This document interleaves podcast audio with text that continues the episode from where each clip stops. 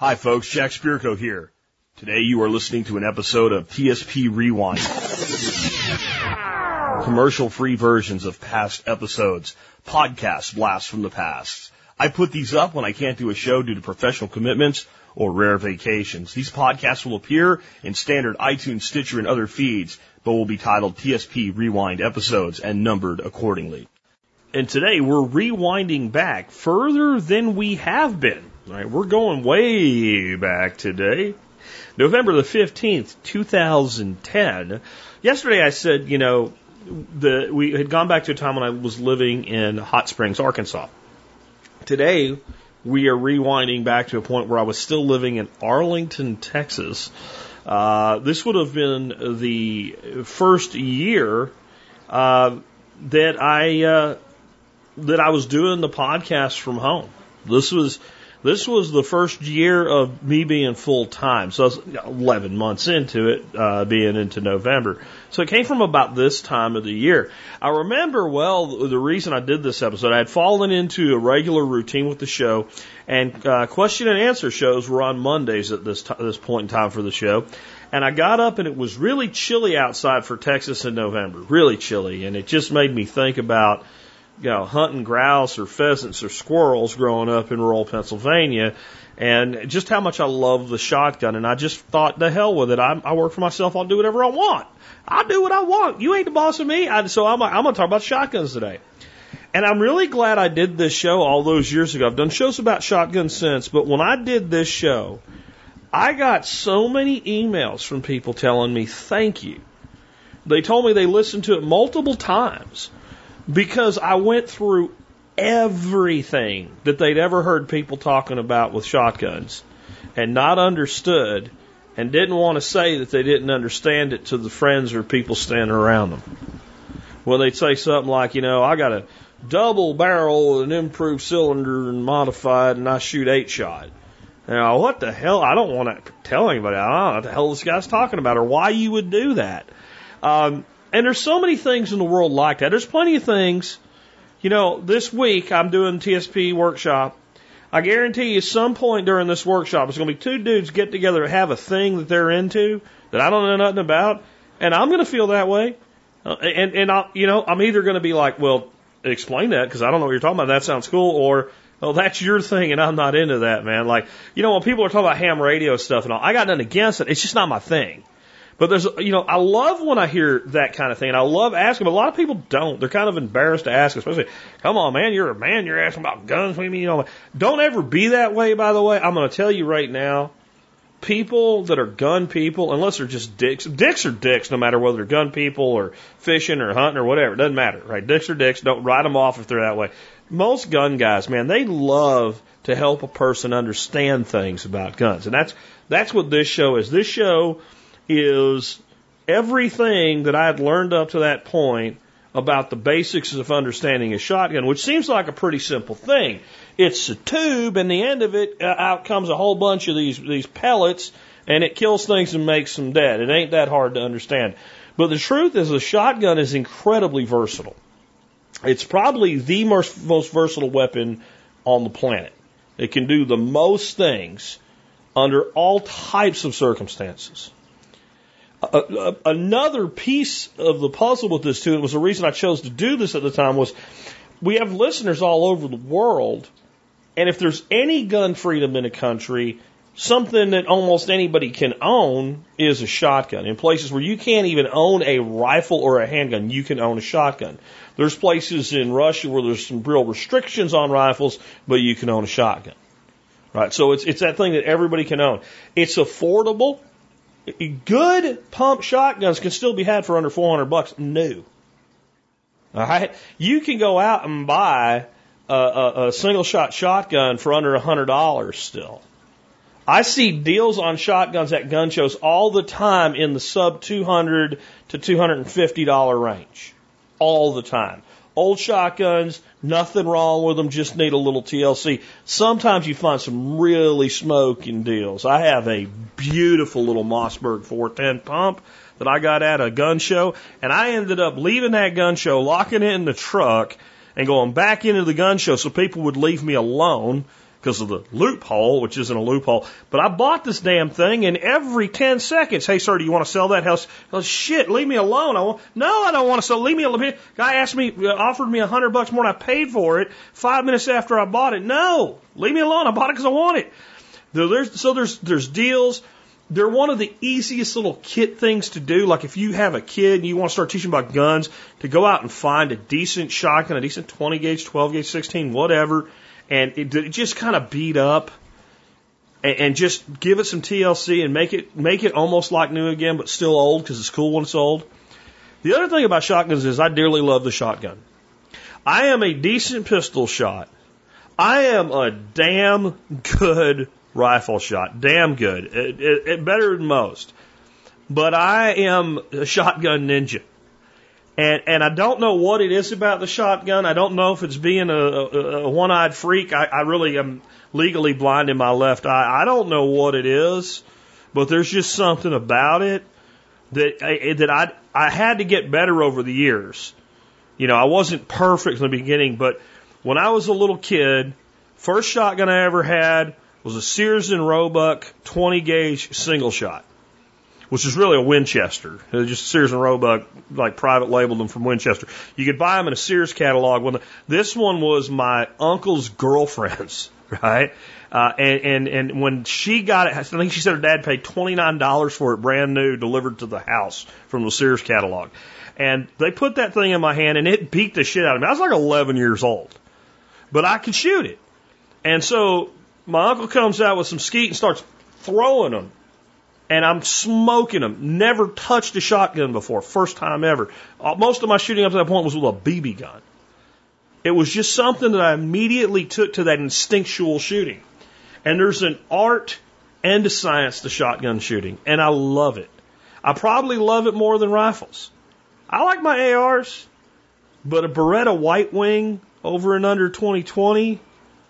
There's something about a gun like that that's just elegant, and you literally look where you want it to be, and it's there. And so I love the shotgun. And I said last week that when it comes to a subject that I know well and I love, I'm a pretty good teacher. If the student wants the knowledge. So if you really want to understand shotguns, this is the episode for you. Again, we are rewinding all the way back to November 15th, 2010, that's 12 years ago, coming to you from Arlington, Texas in the past. And with that, just remind you real quick, you can always help support this show. How? Do your online shopping starting at what? tspaz.com. Do what? Join the member support brigade and help support the show that you love. Get discounts and let that membership pay for itself. Or I should say, or support us with value for value boosting and streaming on a podcasting 2.0 app like Fountain.fm. With that, here we go. November 15th, 2010. All about shotguns. And so you think that's what I want to talk about. But no, for some reason I just woke up and I couldn't get shotguns out of my head. And I guess here's why. Number one, if you want to do it all weapon, a shotgun can be that. Everything from small game to big game to home defense, you name it, the shotgun will fill the role if loaded properly and used properly. But bigger than that, a lot of misunderstandings, misconceptions, and outright myths about the shotgun. But the other thing is I always try to keep in mind that I've got people that are in Australia, the United Kingdom, and various countries all across the nation or all across the world who, when I talk about guns, are often kind of left out. Because of restrictions, because they don't have a Second Amendment to protect their right that they have. And I want you to understand that today, folks. If you live in some country where you're not allowed to own guns, you still have the right. Your country just took it away from you.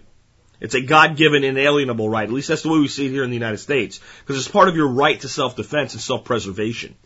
Men should not be disavowed the use of arms. But even in those countries, when you go through proper paperwork and channels, you can get a firearm. And in many instances, one thing you can get your hands on in almost any country that allows any firearm ownership at all is a shotgun. So I thought it was a more universal topic. So let's talk about shotguns today. Let's start out with, what is a shotgun? Where did it really come from? And that's debatable. It really is debatable. What was the first shotgun? But here's what really happened over time. When mankind first invented the gun, it was natural that he put a single projectile in it. So we're going back to like the first muskets that weren't even a matchlock musket. They were basically a mini cannon that you held in your hand, and you had something kind of a punk or a smoldering ember, and you lit the back of it and fired a projectile. And that went forward, became the matchlock musket, which we won't get in today, and eventually became the flintlock musket, and then we got into percussion caps, and eventually somebody put rifling in the bore and made the projectile spin, and that was the first rifle, and that went further, and of course there were cannons, and cannons were used much the same way, single projectile, and something called canister shot. And canister shot in a cannon looks, like a big enough cannon, almost looks like a coffee can. And inside there are a whole bunch of balls, just like a giant shotgun. And along the way, not only were the military starting to figure out that, hey, we could take more people out at close range with these cannons, with this canister shot in it, but the frontiersman, the hunter, was going, the upland game hunter, anybody who was out there hunting, realized, hey, if I have this great big 75 caliber musket, and when I talk about gauges and how they relate to calibers later, you're going to see what a big deal that is. And some of these old muskets, 75 caliber, 60, 65 caliber, 55 caliber, things like that, 62 caliber. There's all different big bores of musket sizes. Went, you know what, if I took a whole bunch of little bitty tiny projectiles and loaded them in there instead of one big projectile, I would get this spread. And it wouldn't be good for shooting something like a deer, but I could certainly knock down that grouse or that ptarmigan or the bird, whatever kind of small game it was. And I would have more likelihood of hitting it if it was moving, because I would get this sprayed out thing called a pattern. And really the shotgun started out as an evolution of the musket, and then over time bifurcated into its own world. So that's where they come from. And that's basically what a shotgun is at its core. Now, people turned back around and took the shotgun and made it fire a single projectile. We call it a slug. But in essence, the shotgun was designed to be a weapon designed to, instead of firing a single projectile, fire multiple projectiles in one shot, have that create a spread and a larger area of impact. And that's where the shotgun, that's what it is today. That's where it came from. And let's talk now about shot. I think a lot of people are confused by shot sizes. You look at a box of shotgun shells, and let's leave buckshot out of this for right now. Let's leave slugs out. Let's just talk about typical shot sizes. And people look at it and they see number 8s, number 9s, number 7.5, number 6, number 4, maybe number 2s, maybe BB, maybe a T shot. What does all this mean? Well, I'm certainly not going to run through a shot size table and tell you the diameter of every pellet, because you won't remember it, neither would I, and it's kind of boring. But basically, all you really need to know is that the higher the number, the smaller the pellet. And the lower the number, the bigger the pellet. So a number 9 shot is a hell of a lot smaller than, let's say, a number 6. And let's give you some diameters just to kind of drive that home. A number 9 shot is 2.01 millimeters in diameter. That's tiny. That's a little tiny speck, really. A number 6 shot is 2.77 millimeters. And that might not sound like a lot, but whenever you look at a shotgun shell, and we'll get into this more when I talk about the anatomy of a shot shell in a minute, but you'll see a weight, how much shot is in there, an ounce and a quarter, an ounce and an eighth, an ounce and a half, 7/8 of an ounce. So when we look at smaller projectiles, clearly there's more in an ounce than there is with a bigger projectile. So if I were to take a 1 ounce loaded, field load 12-gauge shotgun shell loaded with number 9 shot, a nice short-range dove round, something like that, or for shooting skeet, breaking clays, there would be 585 of those little tiny pellets in there for 1 ounce. If I move 3 shot sizes to a number 6, there's only 225, less than half. Now, what's the trade-off there, though, when we do that? Okay, well, obviously more would seem like it's better. But if individual pellet is smaller, it's also lighter. So if the 2 pellets are moving at the same speed, the heavier pellet does more damage. It's got more weight, so it's got more energy per individual pellet. It's also larger, so it does more damage when it penetrates whatever you're shooting with. So down at these shot sizes we're talking about maybe number 6s, squirrels, rabbits, maybe pheasants. Smaller ducks would be the appropriate use of a shot size like that. 9s, we're talking about quail and dove. things like that, birds of that size. It's really kind of getting out there, and, you know, I don't really know anybody that hunts with 10s or 12s or things like that, even though they make those shot sizes. 9s are kind of the bottom end limit on diameter. So when we go with a higher number, we get more pellets. If we get more pellets, our patterns are going to be somewhat more dense. We'll talk about pattern density, how all that relates later. But obviously if I have, let's say, a 18-inch circle, and inside that 18-inch circle there's 500 pellets that have to spread out somewhat evenly across that circle, and then if I have another circle of the same diameter and I have 250 pellets in there, the one with the 500 is going to have a lot more pellets per square inch. It's going to be a lot more dense. I'm going to put a lot more pellets into the target that way, all other things being equal. So those are shot sizes and how that works out. Let's talk about what gauge is and what it has to do with caliber.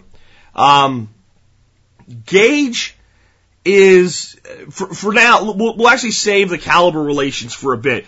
Gauge for now, again, it's like kind of an inverse relationship. 10 gauge is bigger, and then you step down to a 12, and then down to a 16, and down to a 20, down to a 28, and then a 410 is kind of its oddball thing, but it's the smallest one of all. So with gauges, the easy thing for right now as we go forward, just so you have a frame of reference if you're very new to this, is the smaller the gauge, the smaller the diameter of the tube, the higher the number of the gauge. So why do they use gauge? Why not caliber? What does this gauge thing mean? Where does it come from? Again, we'll talk more about it later, but just an understanding as we go forward. What are all these weird, there's so many numbers in shotgunning. We got numbers of gauges, we got numbers of shot, we got gauge size of shells, we got all this stuff. Powder, drams equivalent. So what does the gauge thing mean? Well, gauge is a function of weight, actually. So if you had a perfectly spherical round lead ball, so lead obviously has a common weight. So if the same size, it's going to weigh the same over and over and over again. So I have a lead ball that weighs 1/10 of a pound. That ball would be 10 gauge in diameter. If I have a lead ball that weighs 1/20 of a pound, it would be 20 gauge in diameter. So that's where that number comes from. That's actually how they figured it out when they standardized on this stuff. A 20 gauge, if you made a spherical lead ball, and again, going back to single projectiles, that would be a 20 gauge shotgun. If we had one that was 1/28 of a pound, we have a 28 gauge. Well, it doesn't exist. If we had a 1/30 of a pound lead ball, that would be a 30 gauge. And you could theoretically make anything you want, but that's where gauge comes from if you've ever wondered about it. Not that it really has a huge impact on our choices in life, but it's good to know these things. Let's now talk about the anatomy of a shotgun shell. I think this is the one thing that's missing for many people. If you don't really understand the shot shell's anatomy, all of these other things become complicated. Shot shell starts out with, just like a rifle cartridge, a case. You have to have something to hold everything. And in the bottom of that case is a primer. A primer is a little explosive element that when the firing pin hits it, it explodes and it sets off the powder. Okay, the next thing that goes into that shot shell when we're putting it together is powder. And then over top of that powder, we put a thing called a wad. Some modern shotguns, I'm going to give you multiple wads here. Some they have them combined together in one wad now. But in the past, they usually used cardboard or paper. And there's a wad that's designed to hold that powder down, compressed against where the primer sits at the face of the shell. On top of that is what's called a shot wad cup, which is basically a second wad that's designed to kind of encapsulate the shot.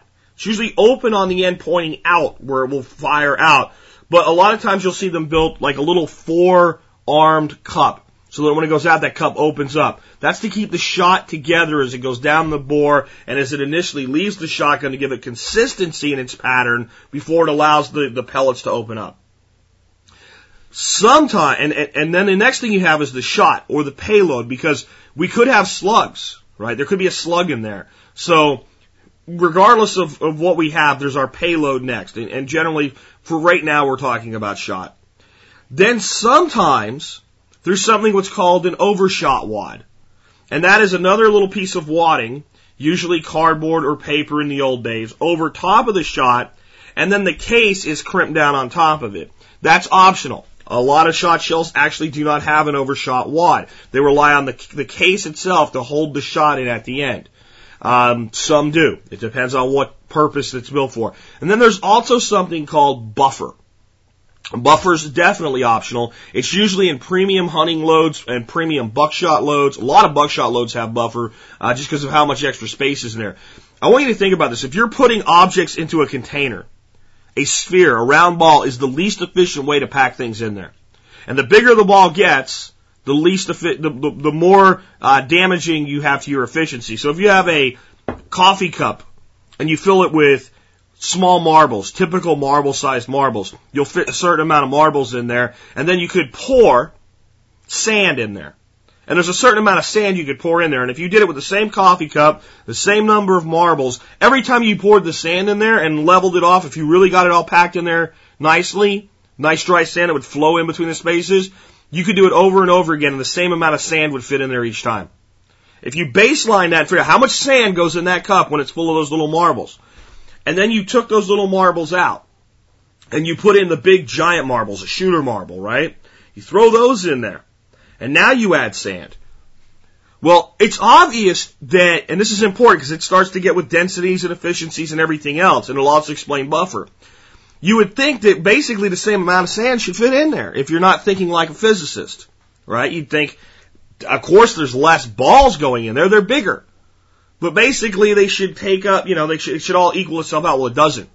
The bigger that ball gets, if you think about two balls and you put them together and maybe put them in your hand into a clump, the bigger the balls get, the greater the spaces between them become. So you might have to put twice as much sand in there to fill the cup with sand now. So that's why a lot of times dropping down a shot size, if the shot that you're using will still do its intended purpose. So for self-defense, maybe going from, it may be dropping down multiple shot sizes. From something like 00 buck to number 1 or number 4 buck is actually very good defense loads, especially at the typical defense ranges. And you get a lot more pellets, and they're still big enough to be lethal. Same thing with, let's say, being out in the dove field. I see guys out in the dove field with 7.5s. They might do better if they drop down to an 8 or a 9 shot, depending on how far out the doves are. We'll get to that with patterning in a bit.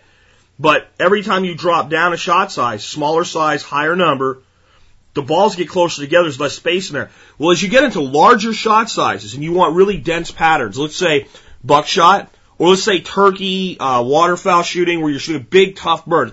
Big tom turkey, 25. Some of those birds are 30 pounds. They take a lot more killing than you would think. And a lot of times you're taking a long shot as a turkey hunter, 40 yards away, big time full choke, and you want that pattern to stay together. Well, if you're using relatively large shot, there's a lot of space in there. When those pellets come out of the end of the shotgun, they're under extreme pressure and they're smashing into each other as they disperse. And as they smash into each other, they slightly deform. The more they deform, the less efficient they will travel through the air. If you have pellets traveling at different speeds and different trajectories, your pattern opens up and becomes less dense. So one way to counter this, and usually again it's with premium shells for specific purposes, is to put a buffer in there of some sort of small granule components that keep the shot from busting into each other, becoming deformed. So buffer is an option, but it is in some things. Before we move on to actions, I want to talk about magnum, because magnum is one of the big overused terms in shotguns, and not only is it confusing to people and some marketing hype around it, the way that, let's say, magnum rifles are, but the rules are completely different with a magnum shotgun versus a magnum rifle. If I have a magnum rifle versus a standard rifle, let's say a .30-06 versus a .300 Winchester Magnum, and we're going to try to be somewhat equivalent between the two, and we have a 150 grain bullet in each, and it's the exact same bullet, the big advantage for the magnum is what? Higher velocity. It's going to push that 150 grain bullet at a higher velocity. And that's going to give it greater long-range performance. It's going to carry energy further out into the field. So it's going to hit harder, to just make it as simple as possible, at 300 yards than the .30-06 will. And that's it. And then the other thing is I can't fire my .300 Magnum in my .30-06 or my .30-06 in my .300 Magnum. Shotguns, it doesn't work that way at all. Shotguns will have a chamber length. A standard shotshell chamber length is 2 3/4 inches, and that's not really even the case anymore. Most manufacturers have started manufacturing their shotguns with 3-inch chambers, so they can handle 2 3/4-inch shells or 3-inch shells. They can handle magnum or non-magnum.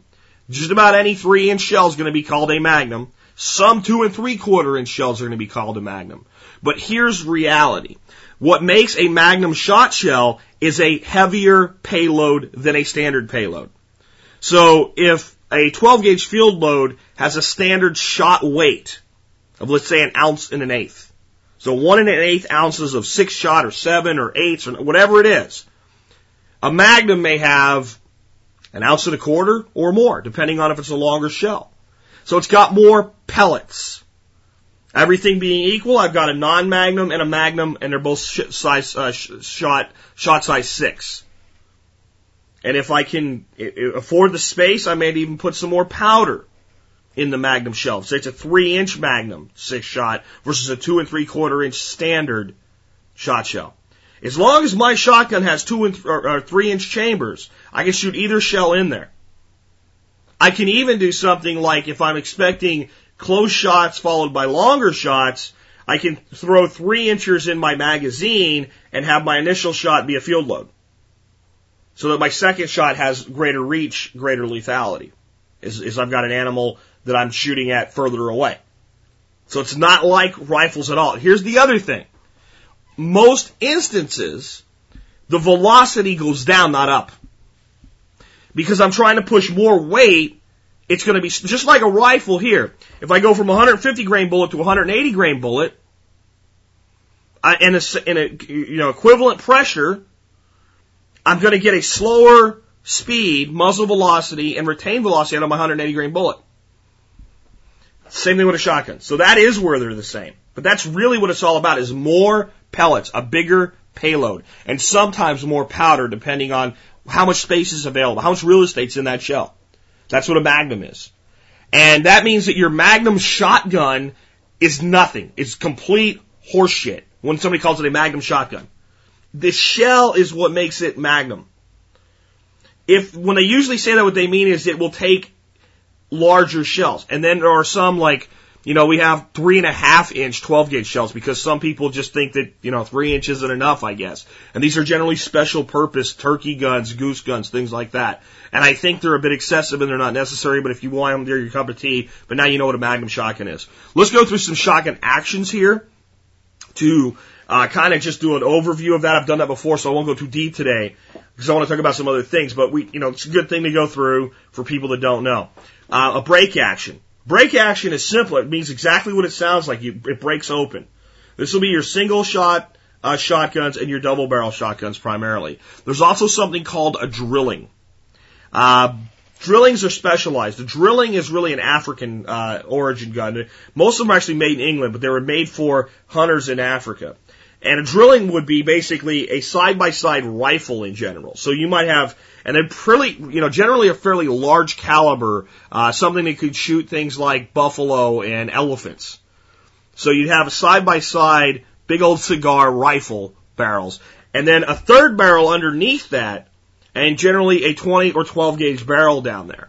And that allowed the professional hunter that was out in Africa with his clients to carry one gun and maybe shoot some, I don't remember what they call them now, like sand grouse or something like that, they call them over there, to shoot small game with the same rifle he could back his client up on if he was dealing with a charging buffalo or elephant or something like that.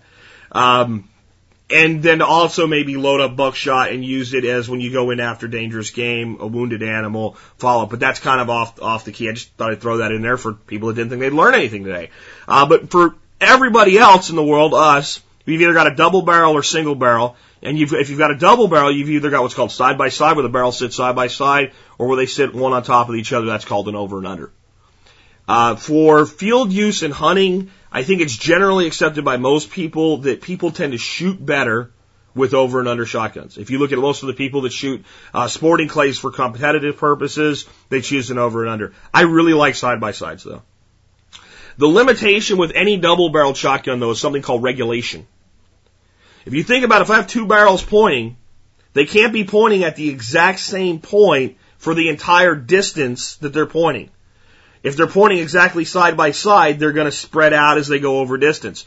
Eventually, with a properly regulated double-barreled weapon of any kind, rifle or shotgun, the 2 points meet, and they regulate that to a distance. So there's a precision loss, but with a shotgun, it's not enough to matter. There's your over and under, there's your break action shotguns. Pump shotguns. I love pumps. I find them to be the most reliable shotguns when you look at something with a higher capacity than one or two shots. Far more reliable than most semi-autos. I think they make people more deliberate shots. I don't think they're the best home defense shotgun, but I do think they're damn good for the purpose. They do have the limitation. I've got to be able to pump that gun. If I've been injured or something like that, and I fired a shot, and I'm, let's go worst case scenario, I'm under fire, it may be very difficult for me to work that action, where with even a double barrel, I get two shots off, even if one of my arms is injured. That is not the most likely scenario to end up in, though. I think for the field use, I really like them a lot, though, over semi-autos. So when I say field use, I'm talking about sporting purposes here, the dove field, hunting grouse, hunting pheasants, things like that, rabbits, squirrels, because I think they make shooters more deliberate in their shooting. And let's face it, how much killing does a squirrel need? Generally, one well-placed shot is all you need. Sometimes there is follow-up shots. Things like ducks, a lot of times you might hit a duck on the wing, and that duck's going down, and you can see that that duck is alive. And a lot of times that makes sense to drop another shot, and ducks that are wounded that land in water will dive underwater. You have a lot of lost game by not taking follow-up shots at times. So it's good to have a follow-up capability, but not all of us are going to be Tom Knapp trying to break 10 sporting clays thrown from the hand before they hit the ground. And I think that the pump gun will shoot fast enough for most shooters based on their ability. I'll also tell you it's extremely fast. Once you become proficient with a pump, it's completely free of any real thought. It's not boom, right? It's boom, and it's just you're coming back almost assisted by the recoil. Once you become proficient with a pump shotgun, you don't even think about it. And as you're bringing the pump forward, if you're taking a follow-up shot, you're moving anyway as you move on to that second shot. I found that when you take a new shooter especially and put them in a field with a lot of shooting, like dove shooting or ducks being called in over decoys or something like that, when you put a semi-auto in their hand, they miss more and they use a lot more shells. And when you put a pump gun in their hands, they tend to be more deliberate in their shooting. And I see a lot more hits on the second shot from pump gunners than I do semi-auto shooters. I think once you've become really proficient, there's no doubt that the semi-auto is more smooth and faster. Won't say a lot about the semi-auto because we just covered a lot of it there. But the semi-auto is you pull the trigger, and just like a semi-auto handgun, one of the shells is ejected, one of the shells from the magazine is chambered, and you're ready to fire again. So basically you can fire all of your shells as fast as you can pull the trigger. That has advantages and disadvantages we just talked about. Two other types of shotguns I want to throw in real quick here. One is a lever action shotgun. There's not a lot of them out there. I think Winchester's making one right now. They're kind of neat. They're kind of a novelty. I think some cowboy action shooters are using them. They used to be a little bit more popular when lever guns first came out, back 100 years ago. I think they're cool. I don't think I'll ever buy one, and if I did, it would be for novelty and fun. I'm not saying they don't work well. I'm not saying they're not reliable. I'm not saying it's not kind of neat to go out maybe and get a 410 lever action shotgun and go out and maybe shoot squirrels with it or something. They're kind of cool, but it is a cool factor to me over a functional factor. Then there's also bolt action shotguns, and they kind of fill that niche the same way for me. Except here's the big difference for me between the two. If I want a lever action shotgun, it's expensive. New ones are expensive. Old ones are really expensive. Bolt actions, and I could be wrong. I don't know of anybody currently manufacturing a bolt action shotgun right now. But there's old ones everywhere. Mossberg used to make them. Iver Stevens used to make them. I think Ithaca used to make them. And quite a few other, I think Savage made them for a while. I could be wrong about that. Sears and Roebuck definitely marketed them. I don't remember who made theirs. It might have been Mossberg that actually was the manufacturer of the Sears models, but they're out there.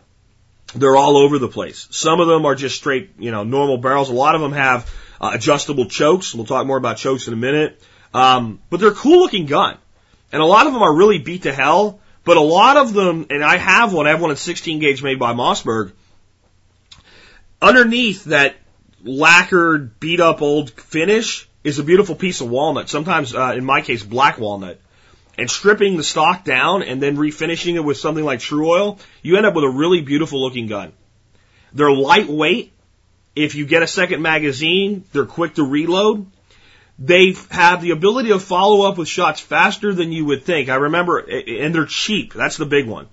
I bought one for $50. $50, and it looked like hell. It had some white paint on it that wasn't painted on there. I don't even know how it got on there, like streaks of it, like it was rubbed against the wall. The barrel was actually slightly bent at the end. It had some venting, and I don't know if it was leaned or pushed or weighed, but the barrel was a little bit regulated to the left. I fixed that by putting it into a vise and straightening it and then testing the regulation of the pattern. That's all it took, and it stayed fine since then. You're dealing with lower pressures. I'm not worried about it blowing up like I would if I did something like that to a rifle. It would be ridiculous to do that to a rifle. I refinished the stock. It looks beautiful. $50. Took it out and do some skeet shooting with some friends from a place I worked at the time.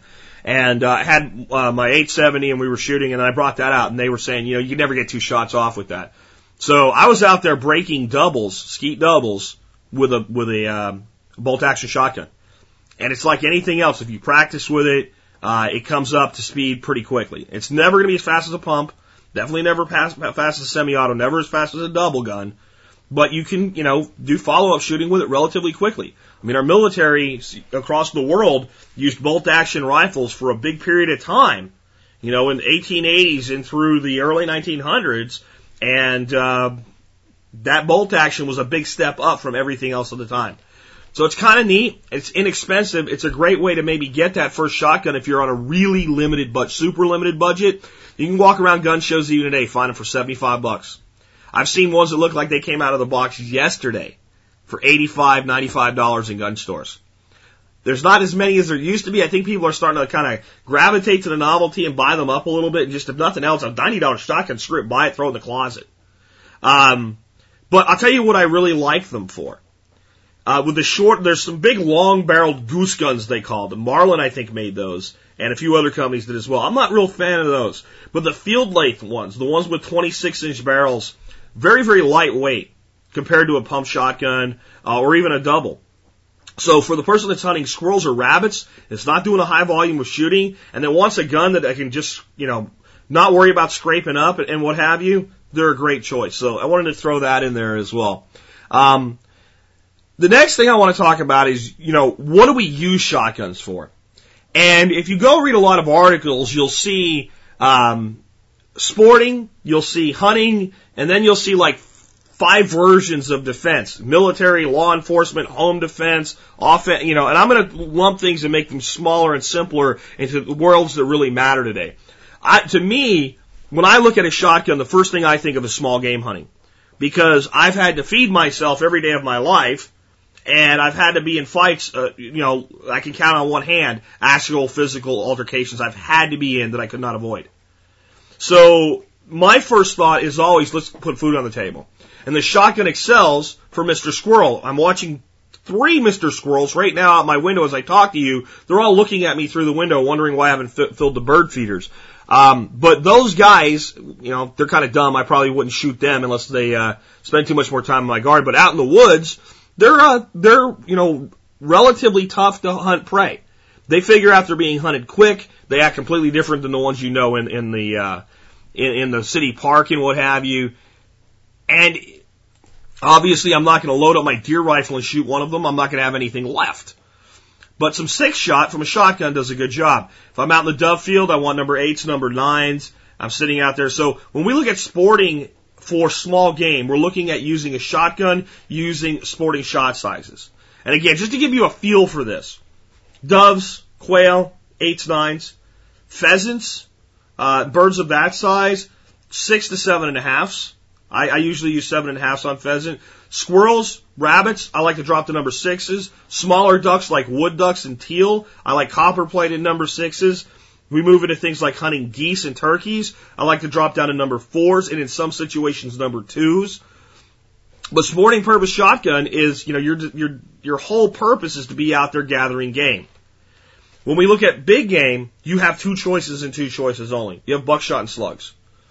Once you get outside of that small game range, none of the things that we use, you would think, okay, I've got this shotgun loaded up with number 2 shot, full choke, and I got a deer standing 20 yards away. If I put it behind the shoulder, that's so much pellets and they're large. I'm going to do a terrible amount of damage. I may even kill the animal. I may even kill the animal and recover the animal, but I certainly can't rely on it to happen. Even with buckshot, deer hunters need to be limiting their range to about 25 yards. And that's under optimum conditions with a really perfectly precise shot. Slugs will change the entire dynamic of your shotgun for you with big game hunting. With typical old style, what they call Foster slugs, it's just a big old chunk of lead. If you can hit an animal, the range is... The killing lethality of that slug exceeds the accuracy capability of it. I'll put it to you that way. The key with Foster slugs is you want a smooth bore barrel. You want a typical shotgun barrel. That's what they were made for. Some have these little fins in them, little, almost like rifle fins, like rifling shaped fins. They don't really do much of anything other than when you fire them through kind of a tighter choke, it gives some space for that slug to compress. So they're good for that. On chokes with Fosters, I've heard a lot of different people with a lot of different opinions. Some say you want a cylinder bore open choke. Some say you want a modified choke. I think most people shy away from using them in full chokes because you're just making so much compression at that point. I've shot them mostly with what I use as a day-to-day choke in my shotgun, kind of my all-around choke, which depending on the, you know, what's going on, it's going to be improved cylinder or modified. I'll talk more about chokes in a bit. And I've never had any problems with that. There's shotguns that are made with rifle sights or with cantilevers to mount scopes that are smooth bore, that are designed to shoot Foster slugs. It's a great choice for the deer hunter that's going to be taking shots mostly in the 50-yard or less range. They're plenty accurate for that. They had a bad reputation for accuracy at one time. I have found that with an 870 pump-action shotgun, 26-inch barrel, improved cylinder choke, no sights at all, using the beads and lining the barrel flat, just like you're shooting it as a shotgun, I can hit, quart-sized beer bottles out to about 40 yards with a good, slow, take your time shot. So the Foster slug was kind of really so that you're out, in the days where you're trying to feed yourself. This is one really good use for them. I'm out there, I've got that shotgun, and I'm out there expecting to shoot, grouse or turkey or anything. If I happen to be in a place where seasons overlap, or I happen to be in a survival situation, all of a sudden there's a deer, or there's a black bear, or there's any kind of game that's of the size that I can't use, pelleted shot for. I can open the breech, swap out that shell, put that slug in there, boom, take that animal. And that's why I think that wherever you go, even if you're in a place where, now there's some game departments that have a problem with this. You got to be careful. You definitely never load them into your gun.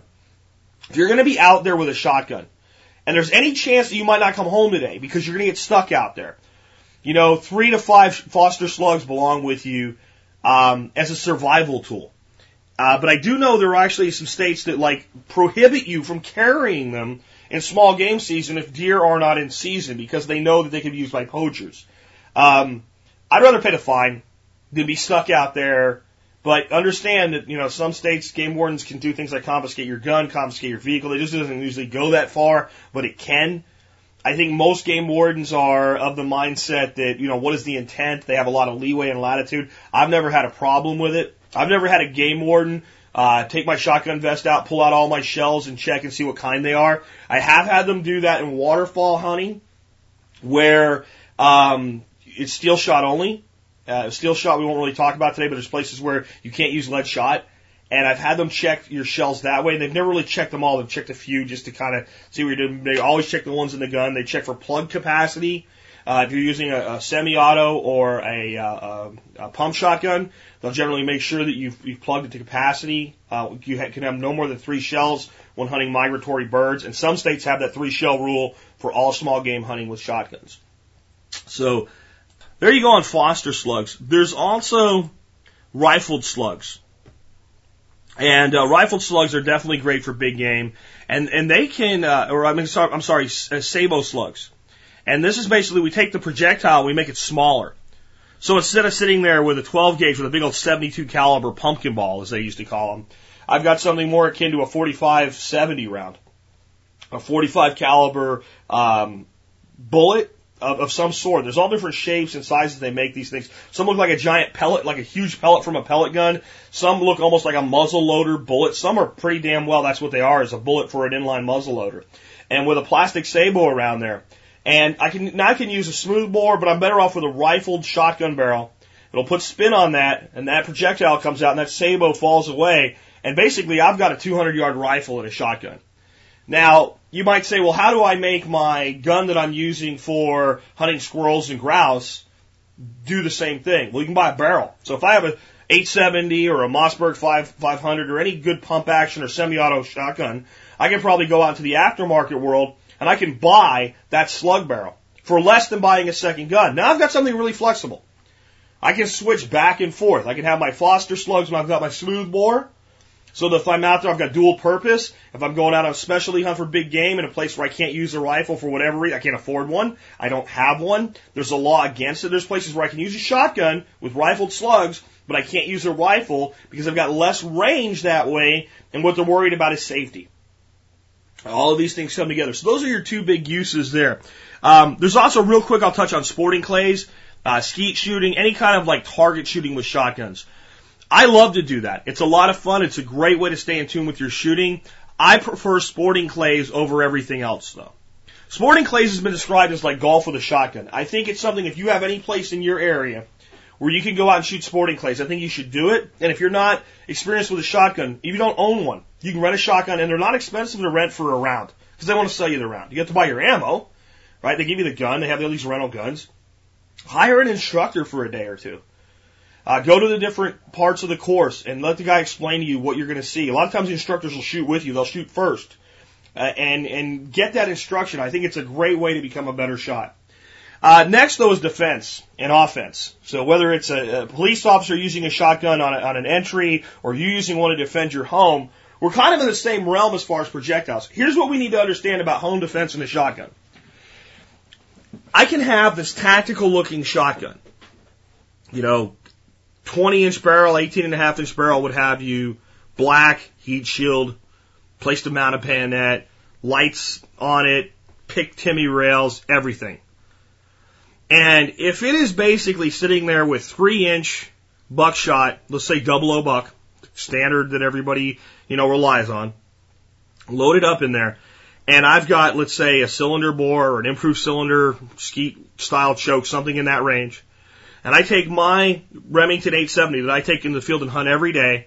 I've got a longer barrel on it, which is not as good for inside the home as far as maneuverability and what have you. But if I load the same shell in there, those two weapons have the exact same effect. And I'm not ever putting anybody down when I say this, but I want you to understand this. If you have day-to-day, I'm not talking about, end of the world as we know it scenarios. I'm not talking about typical survival scenarios. I'm talking about somebody breaks into your home. If you just grab the same shotgun you hunt, birds and deer with the right shells in it, it's as effective as anything else you could use.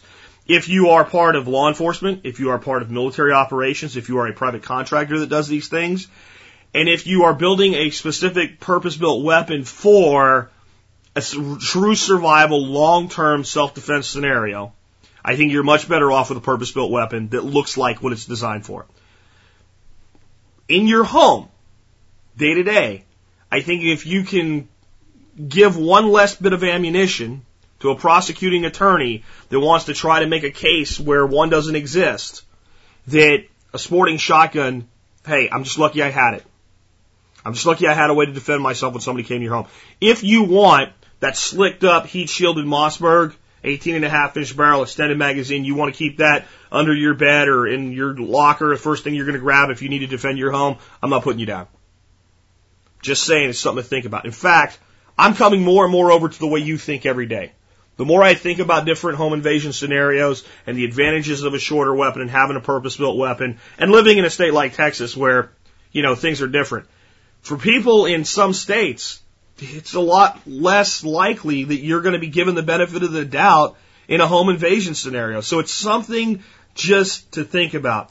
I also in the past talked about the fact that if you did something like you had a shotgun with a full choke and number 6 shot, I would see that as adequate for self-defense. After looking at a lot of ballistics reports, I don't feel as confident in that anymore.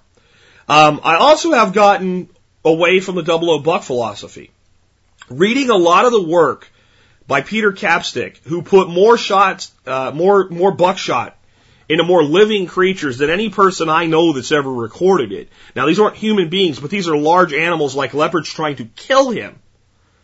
I have come away with the belief that probably the optimum home defense load at home defense ranges is number 4 buck because of how many pellets there are and the size of those pellets. Let me give you a breakdown of that real quick.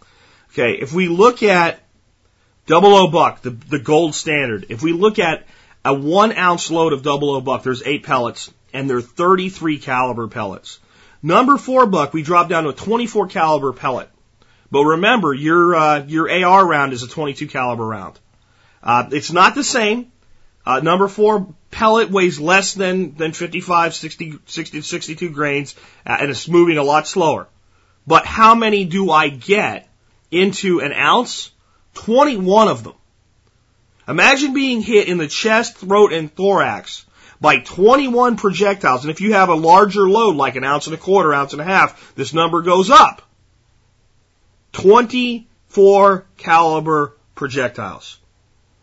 You're talking extreme hemorrhage, and you're talking about more density to your pattern. I want to talk about pattern densities here in a bit. But that's just me. You say I want to use number 1 buck, fine. Okay, but you know what you get out of an ounce? You get 11. Again, 00, what do you get? 8. What do you get out of an ounce of number 0 buck?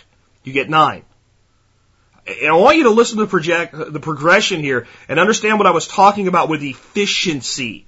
The smaller the pellet, the more efficiently we can put it in.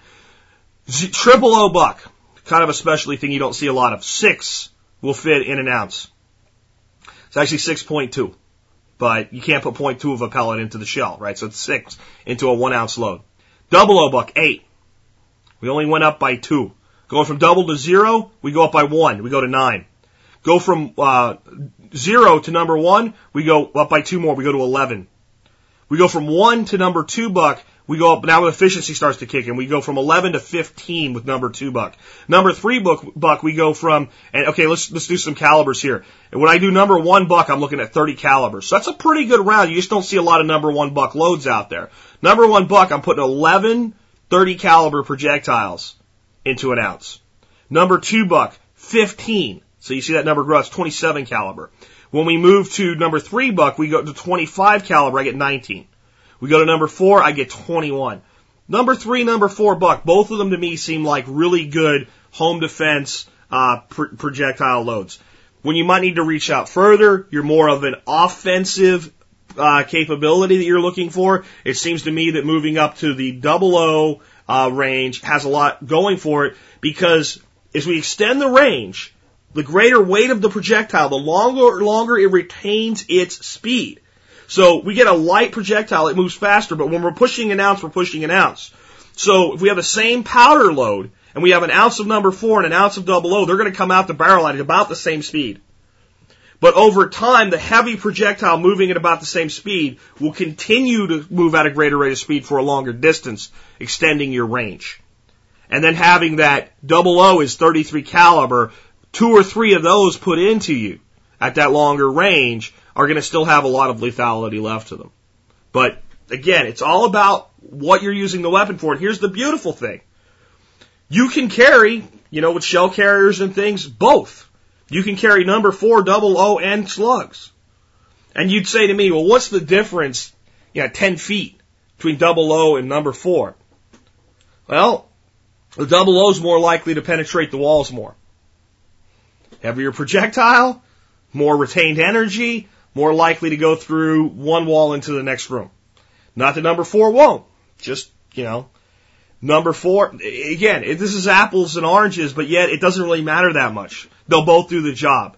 Again, it's just from reading the results by a guy that used both when his life was on the line in a totally different way. And you think your life is on the line when you're dealing with a bad guy that wants you dead. Imagine dealing with a sick, wounded lion or leopard that wants you dead. And you're going into dark bushes at night, and you're deciding which one of these things I'm going to carry. The guy that did that for a large portion of his life ended up settling on number 4. That's why I think it bears at least your consideration. So there you go on home defense, law enforcement, things like that. I could do a whole show on that, so I just wanted to give you an overview of it. I want to talk now about the numbers and what all this stuff really means, though. Let's talk about chokes. There's other chokes. There's extra full. There's things that people make up in between. But this common chokes that we look at are cylinder bore, and that's basically unrestricted. That's the most open choke there is. Skeet, we got a little bit of constriction, a little bit tighter of a pattern. And that's, again, what most skeet shooters, close-range clay shooters use for a very wide pattern. Improved cylinder is my favorite all-around choke. And that's just a little bit tighter of a constriction than skeet. Then we move to modified. That's probably everybody else's favorite all-around choke is a modified, because it kind of sits right in the middle between skeet and full.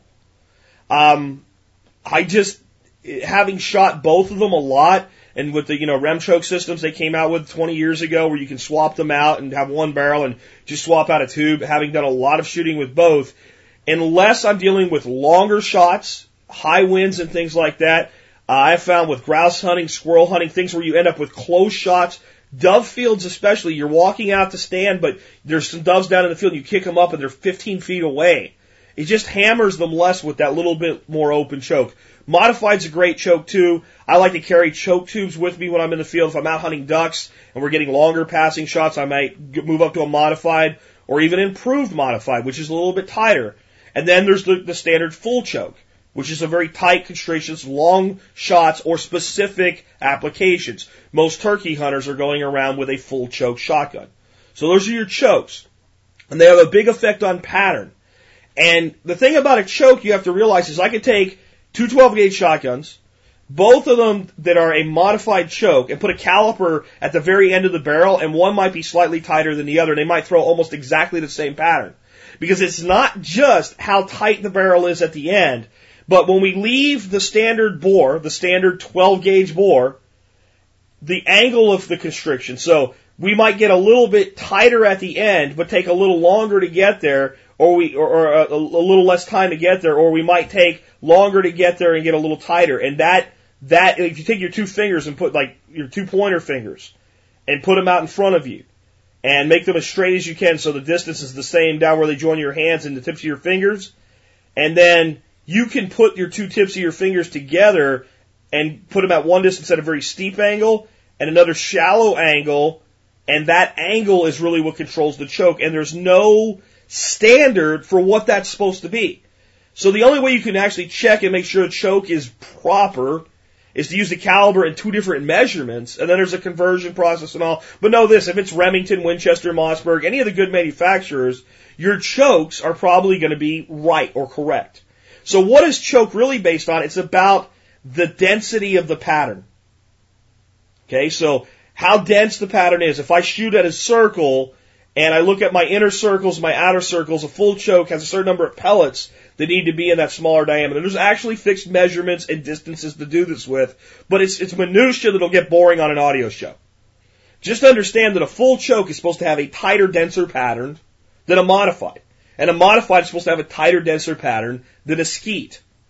And we'll leave it go for there for right now, and then understand the purposes of your chokes. Your cylinder bore is a lot of times used in your home defense weapons. Zero constriction, let that pattern open up quickly. I'm not a huge fan of that, because there is always the potential for that longer shot, and a little bit of constriction goes a long way in improving the density of the pattern when we move out past 25 yards. Inside the home, though, it is academic. It really is. Skeet, modified, improved cylinder, cylinder bore, 00 buck, number 4 buck, what have you. Inside the home, 20 gauge, 12 gauge, I don't care. If you look at my house, there's very few places that I could shoot more than about 12 yards, actually have a clean line of sight to an assailant. And at that distance, it's not going to matter that much, because it takes time when that shot comes out of the shotgun for it to begin to expand into its pattern. When we look at small game hunting, rabbits, squirrels, anything that could be in close, we look at skeet, improved cylinder. A lot of double gun shooters, people who shoot over and unders and side-by-sides, we'll go with a really great combination, which is an improved cylinder in your first shot and modified in your second. So we bust a covey of quail, I pick out a bird, I drop it. Whether I drop it and I'm shooting a double or I've missed and I'm shooting a single, my second shot is obviously going to be at greater range. So I have a tighter constricted choke for that second shot. That's a great advantage to double guns. Because our single barrel guns, whether they're autos or pumps or whatever, the shot is the same every single time. Here's the thing that I think people don't really know or don't really realize. Ammunition itself can have a huge effect on your pattern regardless of your choke. I can take a gun with a number six shot, standard 2 3/4 inch shell, and I have a Winchester and a Remington. And you'd think they pattern exactly the same. But if I go out there and put paper to them, and I fire 10 with my Winchester, 10 with my Remington, sometimes they'll pattern exactly the same.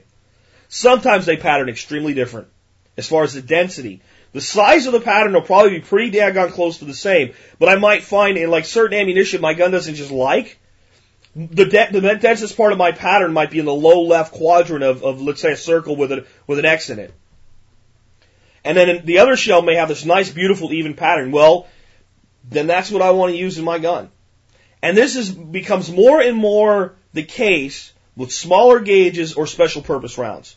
When I look at turkey rounds that are designed for really tight patterns and heavy shot and things like that, I might try 3 different ones and pattern all 3 different ones, and my gun may do great with a specific Winchester round, and your gun, they're both 870s or they're both 1100s or whatever, looking exactly the same way, same length barrel, same choke, same everything, your gun might pattern better with a different manufacturer's ammunition.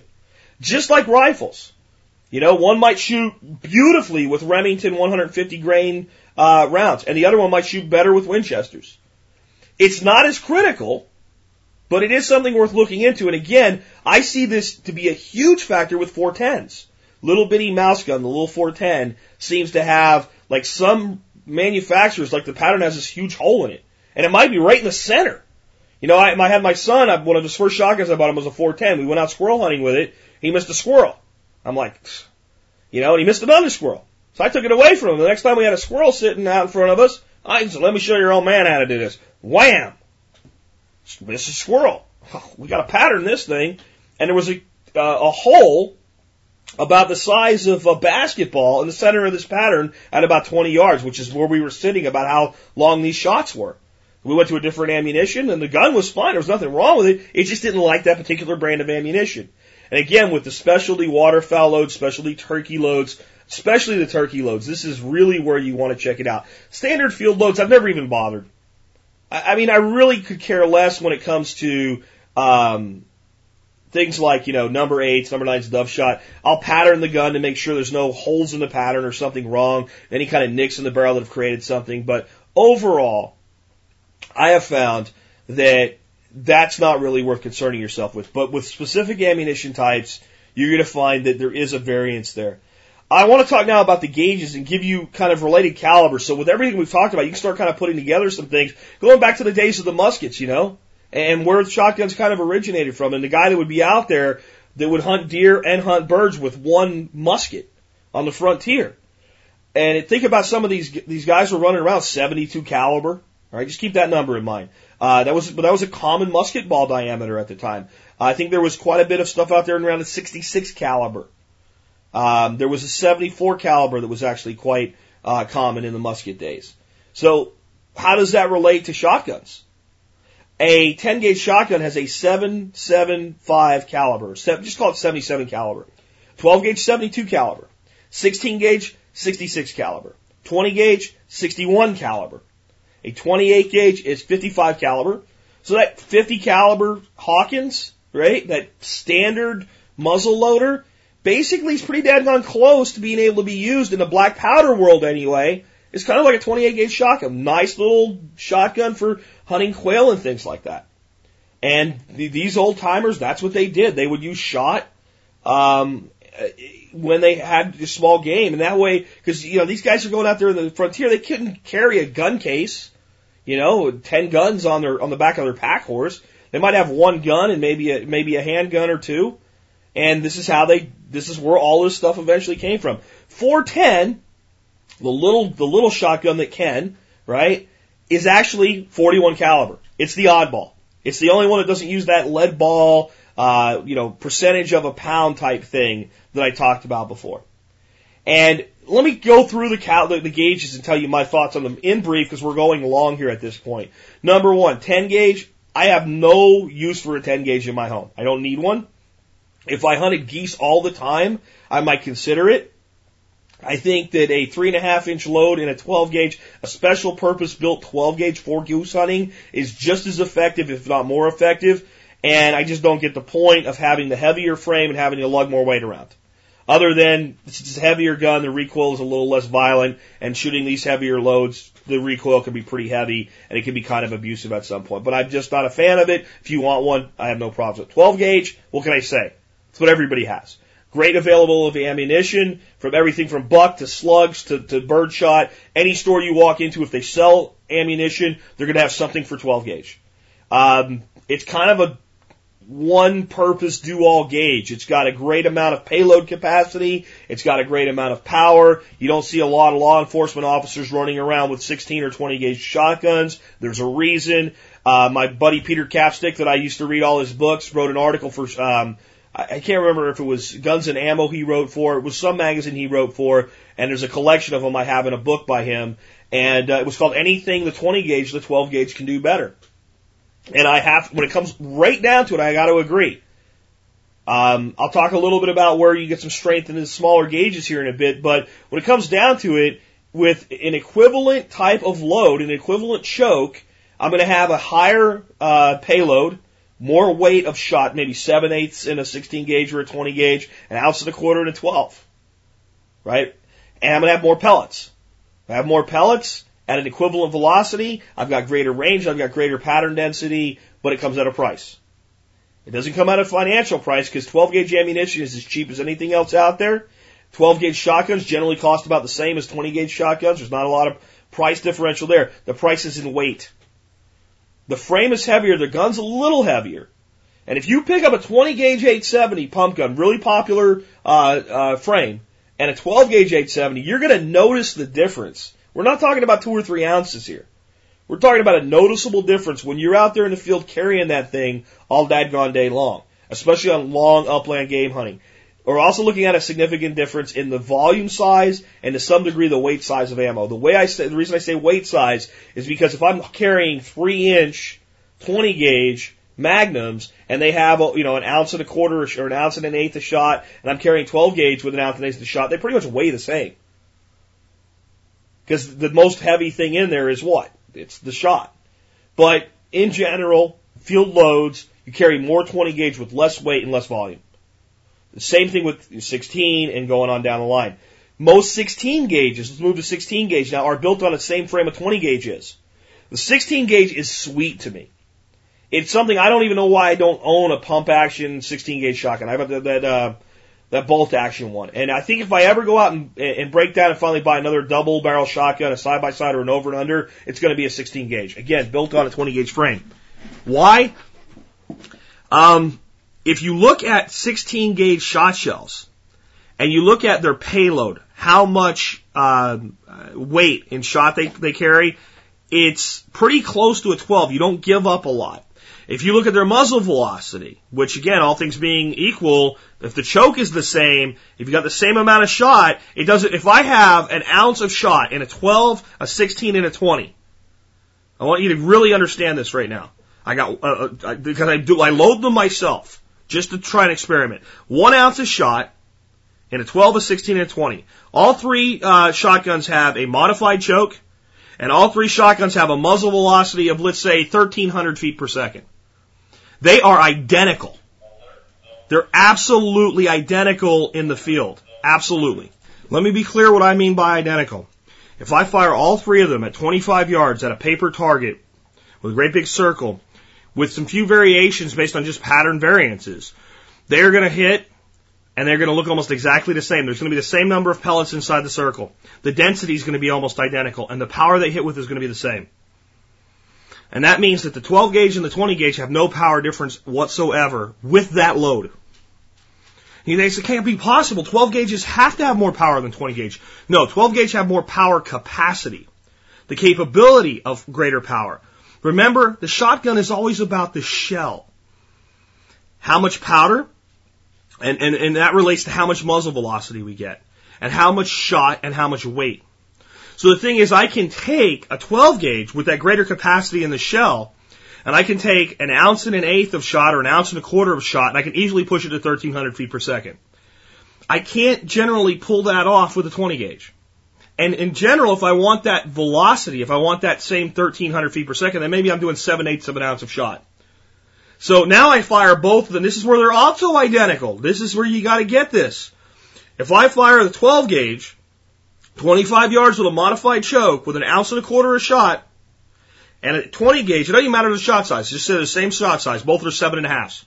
20 gauge, 7/8 of an ounce modified choke at 20 yards, and I shoot that the pattern size, how far the outer, how much of an area they cover, should be the same. Absolutely identical. A little bit of variance here and there, shot to shot. One might change one way and one the other way, but it's not like the 12 gauge covers a barn door and the 20 gauge covers a window. They're the same size because that's what the modified choke is all about. How much it allows the pattern to disperse at 25 yards. So where does the added power of the 12 gauge in that scenario come in? When I look at the pellets, there will be greater density in the 12 gauge. And that means whatever target is hit, let's say, will be hit with 20% more pellets or 25% more pellets, depending on the load variance. And that means 25% more projectile weight and energy goes into the target. But the pattern size is the same. A lot of people, I think, don't realize that. Moving on down the line from 16 to 20 gauge, I feel a lot about the 20 like I do the 16, but I give up more capacity with the 20 than I do with the 16. But 20 gauge, here's the beauty with this. Definitely a size advantage for storage and carrying and weight, but ammunition availability. 20 gauge is damn near as available, and configuration-wise as well. You don't see a lot of 00 buck in 20 gauge. You just don't fit enough of them in there. But number 4 buck in a 20 gauge, that's a damn good home defense round. And you say, why number 4 over 00? Well, what if your gun's a 20 gauge? I mean, there's a perfect example right there of why you would choose one over the other. To get enough pellet capacity out of the smaller diameter, smaller capacity shell. But you can go out and find 20 gauge slugs. You can find, 6-shot for rabbits, 8-shot for doves, 2-shot, 4-shot in 20 gauge for turkeys, 3-inch magnums. You can find anything, rifled slugs, fostered slugs, no problem. Any big box sporting goods store, anywhere you go, 20 gauge and 12 gauge are almost uniformly available. 12 gauge may be a little bit more, but there's more people that own them, so when the demand peaks, it all equals out. If you can get 12 gauge shells, you could probably get 20 gauge shells. 16 gauge, the weakness is it's not as available. Now, I've had people write into me and say, you can't even get 16 gauge buckshot. Yes, you can. Cheaper Than Dirt sells it, and a lot of other people do. You can't even get 16 gauge slugs. Yes, you can. Federal makes them. Remington makes them. 16 gauge you can get in every configuration you want. You just better get it while the getting's good, because it's not as available. And you're not going to generally be able to drive down to Walmart or Academy or any of these other Dick's Sporting Goods or whatever's in your area and walk in and take your pick from 16 gauge the way you can from 12 and 20.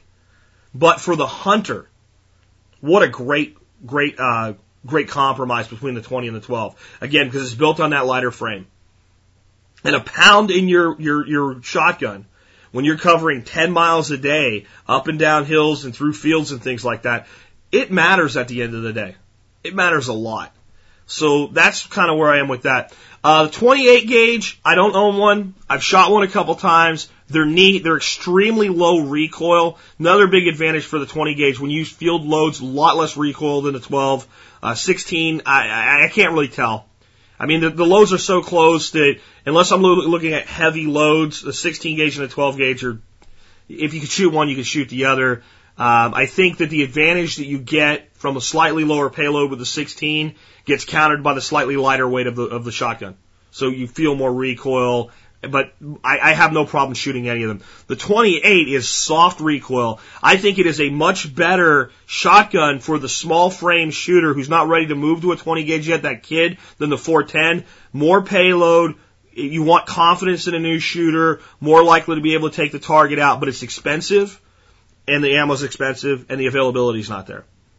410, to me, it's always like the kid's first shotgun, because at least he can shoot it, but it's more of an expert shotgun, really, to me. You have to be a lot more precise. Your patterns are nowhere near as dense. Your range is limited, but hey, you know what? It can do the job. I knew a guy named John Slifko, a good friend of my father's, that would just knock ringneck pheasants down at 35, 40 yards with a 410 and kill them stone dead. But the guy was a crack shot. And to me, you kind of have to be if you're going to pull that off. And it's also very expensive. 410 ammo is expensive. Go out and look at, a little box of 25 rounds of 410. But very lightweight and carry a whole lot of it. You can get it in slugs. You can get it in buckets. Kind of, I don't get it. I mean, short range for something like using the Judge revolver or something. But I think if you're going to have a shotgun, a typical 410 shotgun, and you're going to use it for defensive purposes, forego the buck and go with slugs, Foster slugs. Basically, you're looking at a 41 caliber slug, which is plenty enough to do what needs to be done for defense and even for some big game hunting.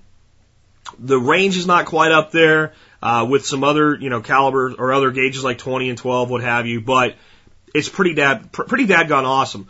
The Snake Charmer 410 that NEF makes is a great little survival shotgun, but 410 to me is kind of a, it's not really something you use because you settled for it. It's something you use because you want to. It's not a good first shotgun, I feel, for most people. If recoil's a problem, go with a 20. And I think if you start out with lighter field loads and you're practicing, and here's the other thing with recoil. That 3-inch 20-gauge Magnum number 4 buck is a pretty hefty recoil. If you're shooting it to protect yourself, you're not going to notice it. Whenever that adrenaline's up, even in the deer field, you shoot a heavy recoiling rifle at a deer, you don't even feel it. Even if you get hit in the face and you get a bloody nose because you held it wrong or something, you generally don't notice it at the time, you notice it later. So you can always practice with lighter loads with a shotgun. Use your heavier loads for defense, and rest assured, you're going to be able to do what you need to do because it's all about muscle memory at that point, being in the right mental state and things like that. Whenever I do a show like this, I realize how deep shotguns are, and how much information there really is. Let's move on to patterning reality. And I guess I could do a whole show on patterns, honestly. I just feel like it would get boring. But let me give you kind of the overview and some myths about pattern. Hopefully by now, from everything you've heard today, you know that the whole concept of if I have a 12-gauge with an open cylinder and I'm a 200 buck and someone's in my house, I just got to point it in their general direction and pull the trigger and a couple slugs are going to go into them. Well, again, we got 8 00 bucks. 8 to an ounce. Let's say we got an ounce and a quarter. We're probably looking at 10, 11 pellets in most of those loads. Maybe 12 with a big 3.5-inch Magnum or something like that. A couple of them? Realize that there's only 8, there's only 9, there's only 10, 11 of these things to hit somebody with. Also understand that pattern is good. I don't care if you take a hacksaw and cut it off at 16 inches. Then there's no choke at all. That pattern is going to be very dense at, this 5 to 7 yards that you're likely to need this in your home. You have to aim a shotgun. And if you don't think so, go out to a dove field and watch how many doves people miss. And realize they're shooting relatively open choke, small shot size, and 500-odd BBs are flying through the air every time they pull that trigger. And the guy that misses 3 shots at one bird, boom, boom, boom, just let loose 1,500 pellets of that bird streaking by 20 yards away, and the bird flew away and he missed every daggone one of them. Now, if he can miss with 1,500, what are your odds of missing if you don't aim with 8? A shotgun has to be aimed. And in a home situation, you got to aim it the way you would a rifle. Now, the good news is the human body is a large target. When you look at a dove, you make a fist and stick your thumb out like Fonzie, and then keep it stuck out, but pull your thumb in so that like the first joint touches the hand. You put that up in the air, and that's going across so you don't have a pattern from the wing if they're rolling or whatever. That's your target at a dove, 25 yards moving away. Put your hand on top of your head and take your other hand and put it on your waist. There's your target on a human at 7 yards. So it's much easier to hit. It doesn't require the same level of precision. And that's why we can do things like shoot shotguns with shorter stocks and they're optimum for defensive shotgun roll. And a shorter stock's not optimum to be out in the field because of fit. I'll talk about that as I close up today. But you do have to aim. That point and pull shit is a myth. And every time you hear it, write it off and write the person's advice off you hear it from. Because they don't know what they're talking about. And I don't like to sound arrogant or anything, but I'm sorry, they don't. And I can't tell you how many times I've heard people in gun shops on the backside of the counter telling someone looking at a gun for defense that kind of nonsense. Next one is, I said this before, ammunition can have a huge effect on the pattern. I can have 2 loads of buckshot or 2 loads of snake shot, same gun, fire them both, and one manufacturer's ammo will change the pattern. If you're having problem with your pattern densities, try a couple different brands of ammunition. Again, I don't think you're going to see a huge effect at the field level with things like 7.5s, 8s, and 9s. When you go to specialty purpose, turkey loads, goose loads, heavy shot loads, defensive loads, you're going to find that to be the case. Again, it's also more about density than the size of the pattern. When I move to a heavier choke, when I look at the pattern, it might be a little bit smaller. I take a full choke at 25 yards and I take a modified choke at 25 yards. The pattern may be slightly more constricted. There's no doubt about that at all. But it's not going to be that big a deal. We're not looking at one as, again, one's not going to be a barn door, and the other one is not going to be a window. Right? They're going to be pretty dadgone close. And when I look at modified between a 12 gauge and a 20 gauge, they're going to be identical in the outer diameter of the pattern. That's not what creates the greater lethality. It's the density within the pattern. That full choke is going to hold that density together longer, and it is going to be a tighter pattern. And its outer dimensions are going to be smaller.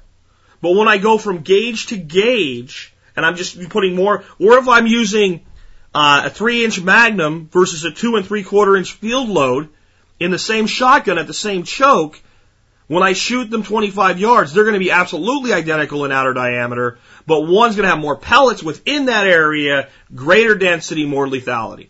So patterning is in many ways about the density, not really about the spread.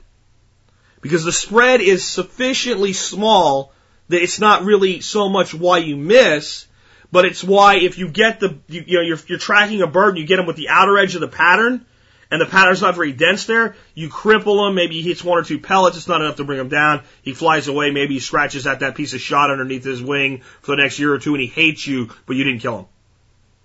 But with more density, you're more likely to bring those outer parts of the pattern down.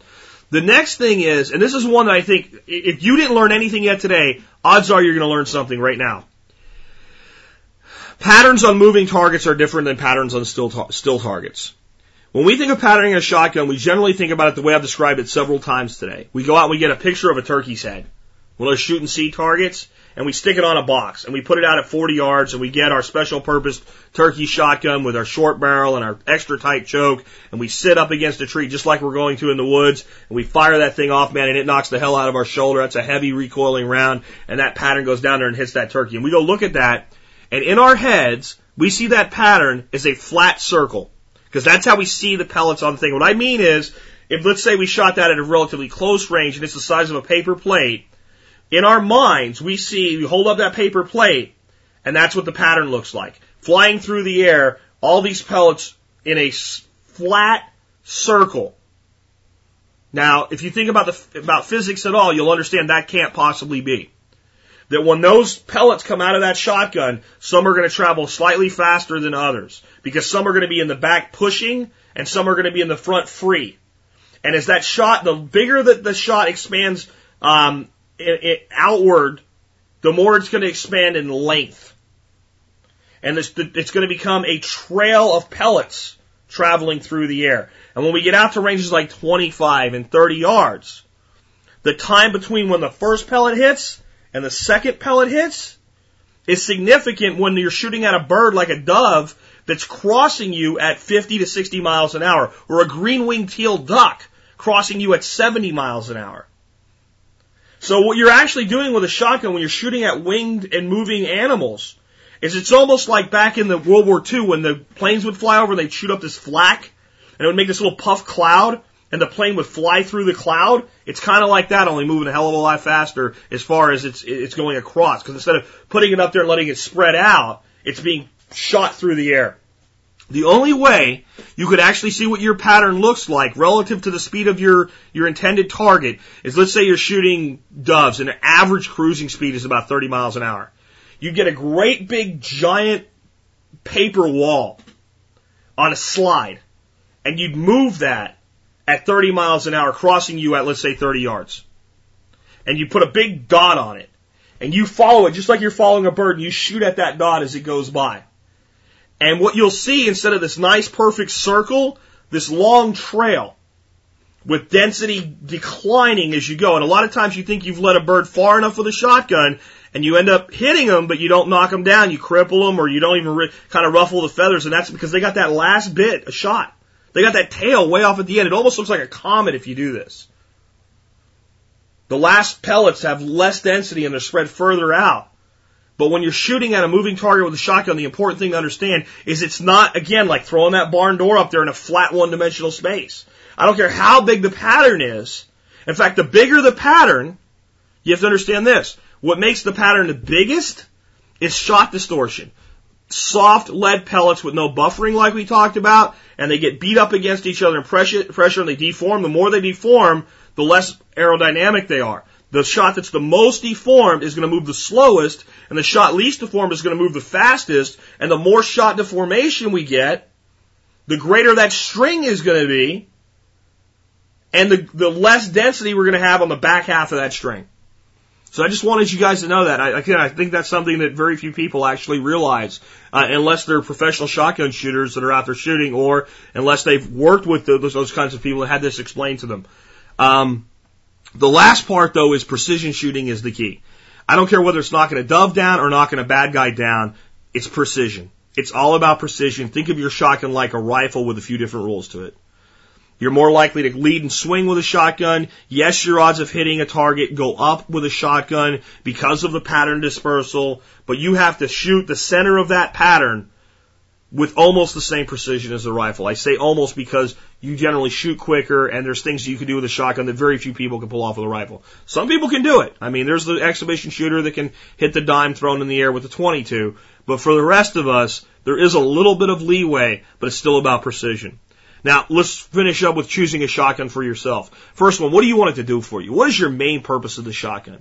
If it's to hunt with, you don't go buy, a kitted-up, short-barreled Mossberg. A guy asked about using one for deer hunting, and with rifle sights and all, I can see using it as a deer hunting shotgun. But if you want a general-purpose, all-around field shotgun to go out and hunt doves, ducks, turkeys, you want to, like for right now I can afford one shotgun, what do I buy? Then you really need to, not go out and buy a shotgun the average patrolman would have in the back of his car. If your only purpose, you're buying a shotgun and I want a home defense shotgun, then by all means, the more tactical shotgun is going to be better for the job, the shorter length alone. You really have to think about fit when you're looking at what you want it to do for you. Fit of a shotgun is so important. People that buy $10,000 shotguns have them custom fit. They go to the guy that makes the gun, and he fiddles around with the stock. He'll put a stock on the shotgun that's not going to be the final one, that has all these different little areas he can adjust by turning knobs. And he'll get that shotgun perfectly fit to that person like a glove. And then he'll build the stock based on those dimensions.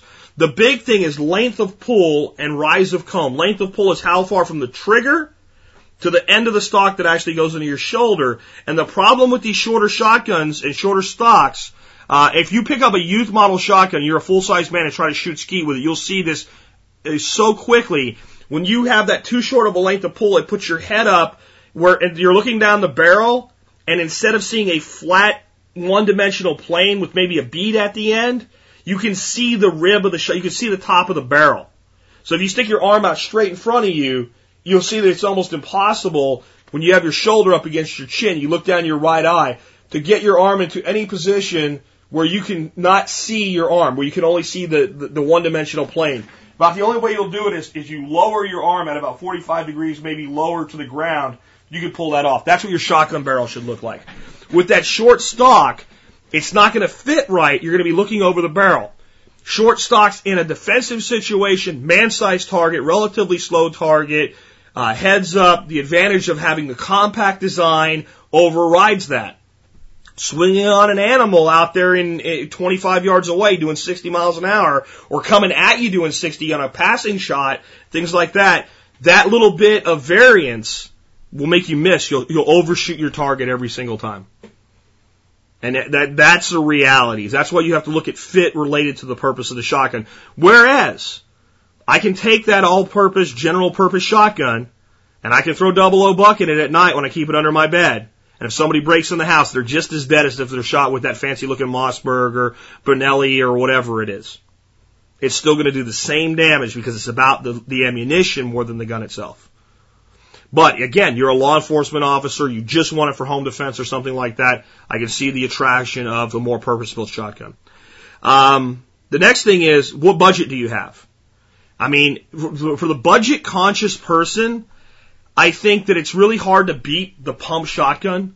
I mean, really, really difficult to even make a case for anything else for the first-time shotgun purchase. This morning I got up, and I was getting ready to do the show, drinking a cup of coffee, talking to the dog, and my wife had left the Sunday paper on the table, and I kind of looked through to see what kind of circulars and ads are in there. Academy Sports and Outdoors, which is kind of, I think, local to the Texas area, but a pretty big box store, has a Mossberg Maverick pump shotgun in either 20 or 12 gauge on sale right now. And not as a sale, it says their everyday low price of $169. $169. I'd never even heard of the Mossberg Maverick before, but I looked them up online, and they are not a Mossberg 500 technically, but any Mossberg 500 barrel, which is a really standard, great shotgun for defense and field use, any of the barrels for the 500 go right on to the Mavericks. So they've got to have a frame that's very similar. Maybe there's some ways they save some money on them, but I would bet you if Mossberg's putting them out, they're a pretty damn good gun for $160. And that's a hard thing to turn your nose up at if you don't own a shotgun yet. And they have a black stock, kind of a synthetic stock, because it's cheaper than wood for the manufacturer to make, and maybe that looks a little more tactical. But these are sporting shotguns. They also make security, kind of law enforcement, low-end shotguns. The retail on these guns, brand new retail according to the manufacturer, around $220 to $230. And, of course, the discounters are coming way off of that retail, down $160, $170. Go to a gun show, and you'll find old 870s, old Model 12s, old Ithaca pumps. You'll find, and the Model 12 is a very well-known Winchester pump shotgun. You'll find pump shotguns, old ones, a little bit beat up, all over the place for under $200. So and you have ammunition capacity that's relatively good. You got speed of follow-up that's relatively good. You can generally find some decent kind of older side-by-sides and over and under shotguns for a few $100s as well, so that's another good option. But it comes down to how much money you have and what you're going to buy. And I would rather have a $170 kind of low-end shotgun without a lot of accessories on it than no gun at all. And if I only had $400 to spend, I'd rather have a $170 shotgun, and by the time I pay taxes and everything else, $200, and $200 worth of ammunition than a $400 shotgun and no ammunition. So the budget always comes in there. The other thing is, what do you already own? If you're sitting at home and you already have a good home defense handgun, you have a good centerfire rifle, and you have a .22, your choice of a shotgun may be very different than a person that has nothing. Because you may be looking for more of an all-around general-purpose gun or more of a home defense gun if you have that battery. If you don't have that, then you might need to say, I might need to rely on this someday. If the shit hits the fan, I might need to take this thing out in the field and hunt with it. Maybe I'm looking at that. If I only want to own one gun, or I can only afford to own one gun, I'm going to buy a shotgun with a standard barrel on it for field use. And maybe I'm going to save up and I'm going to buy a barrel that's more appropriate for a home defense situation. And whenever I'm at home and I have that weapon set up for home defense, I'm going to swap the barrels out on it. But if I want to go out and go dove hunting, when I get an opportunity with some friends, I can use that same gun to do both dual duty. That's why they're so wonderful. They're so flexible. And this is the big one, folks. Even you guys that want your home defense weapons and things like that, don't discount the 20 gauge. James Yeager, who I'm good friends with and I have a lot of respect for, who actually keeps the 12 gauge as his own home defense weapon, said he had to admit one thing. If you're good with a 12 gauge, you'll be awesome with a 20. flat out lighter, easier recoil to deal with, and if you're going out and you're shooting and you're training a lot with it, it's going to do less damage on the body, you're going to stay good longer. And I'll tell you what I've never heard. Man shot with 20 gauge slug through chest lives. Haven't heard it. Both of those weapons are fight enders.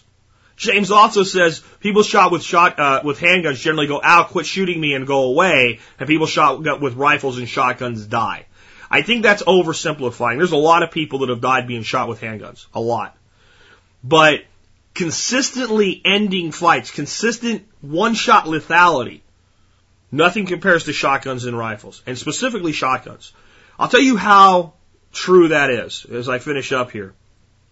In World War I, where they had all this trench fighting going on, sometimes enemies would get down into the trench and would override the other enemy's trench. And the most feared thing inside that trench was either the invader or the defender armed with a shotgun. And mostly it was the Allies that had the shotguns. It was our side. And a lot of our boys, our American troops, went over there with shotguns. You did not want to be taken prisoner with a shotgun in your hands. You were so hated that the treatment you would get would probably mean death, and a very painful death. They were feared because they turned human bodies into instant hamburger. One shot at that close range with buckshot, which is what they would use in combat, there was no question as to what the result was going to be. And these guys are running around with, 8mm Mausers on one side, .303 British, .30-06 on the other side, and those are hellaciously lethal rounds. But it was the shotgun that in that war, I think everything other than some of the new armament weapons, like the tanks and the guns and the mortars and the gas, but when it came to the small arm, the one that was feared was the shotgun. There's a reason. The same gun that can be used to pluck birds out of the sky and leave enough of them to have a good meal, with just by changing ammunition and changing nothing else, becomes lethal out to a range of 50 yards on humans. Or further, depending on certain ammunition choices and certain capabilities of the shooter. The shotgun is, to me, the most definitively adaptable, versatile, lethal, and effective weapon that a person can own. So while I have a huge spot in my heart for rifles and handguns, you folks that live overseas that, you can own a 22 and a shotgun. Get a shotgun first. You people that are low on funds and have to make a first choice as a first weapon, shotgun. And go out and learn how to use it. And take some classes.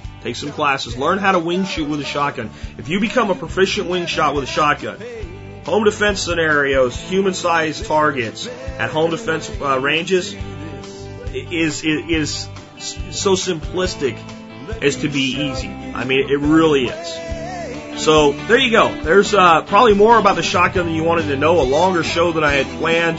I always want to get really excited and do all my jack stuff when I'm talking about shotguns, but what I end up finding out is when I do, there's so much information.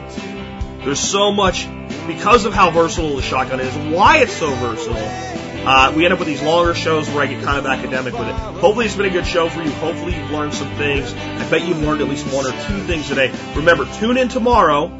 Giving away those Cobra belts from SOE Tactical Gear. Awesome, awesome product. We're giving away 6 tomorrow, 6 on Friday. Tune in. You'll need the code word. Make sure you are registered for the contest so you can play. Read the page on the contest so you know how to play, so I don't have to spend a lot of time on this tomorrow. And tune in tomorrow also. We'll be doing your questions from a send-in show. And I've got a really cool show planned for Wednesday, but I'm not going to tell you what it is yet. You'll have to tune in to see. With that, this has been Jack Spirko with another edition of the Survival Podcast, helping you figure out how to live that better life if times get tough, or even if they don't.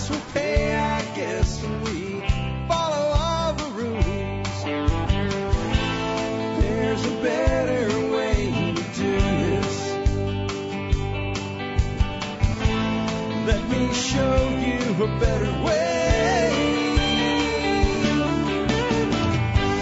You don't have to be another face in the crowd.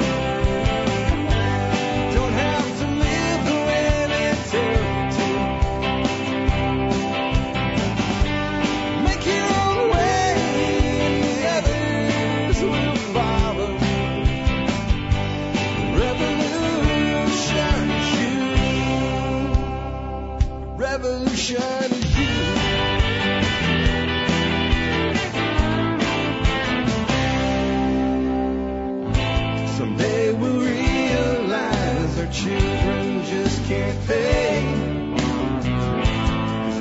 nobody up there cares. They're living for today.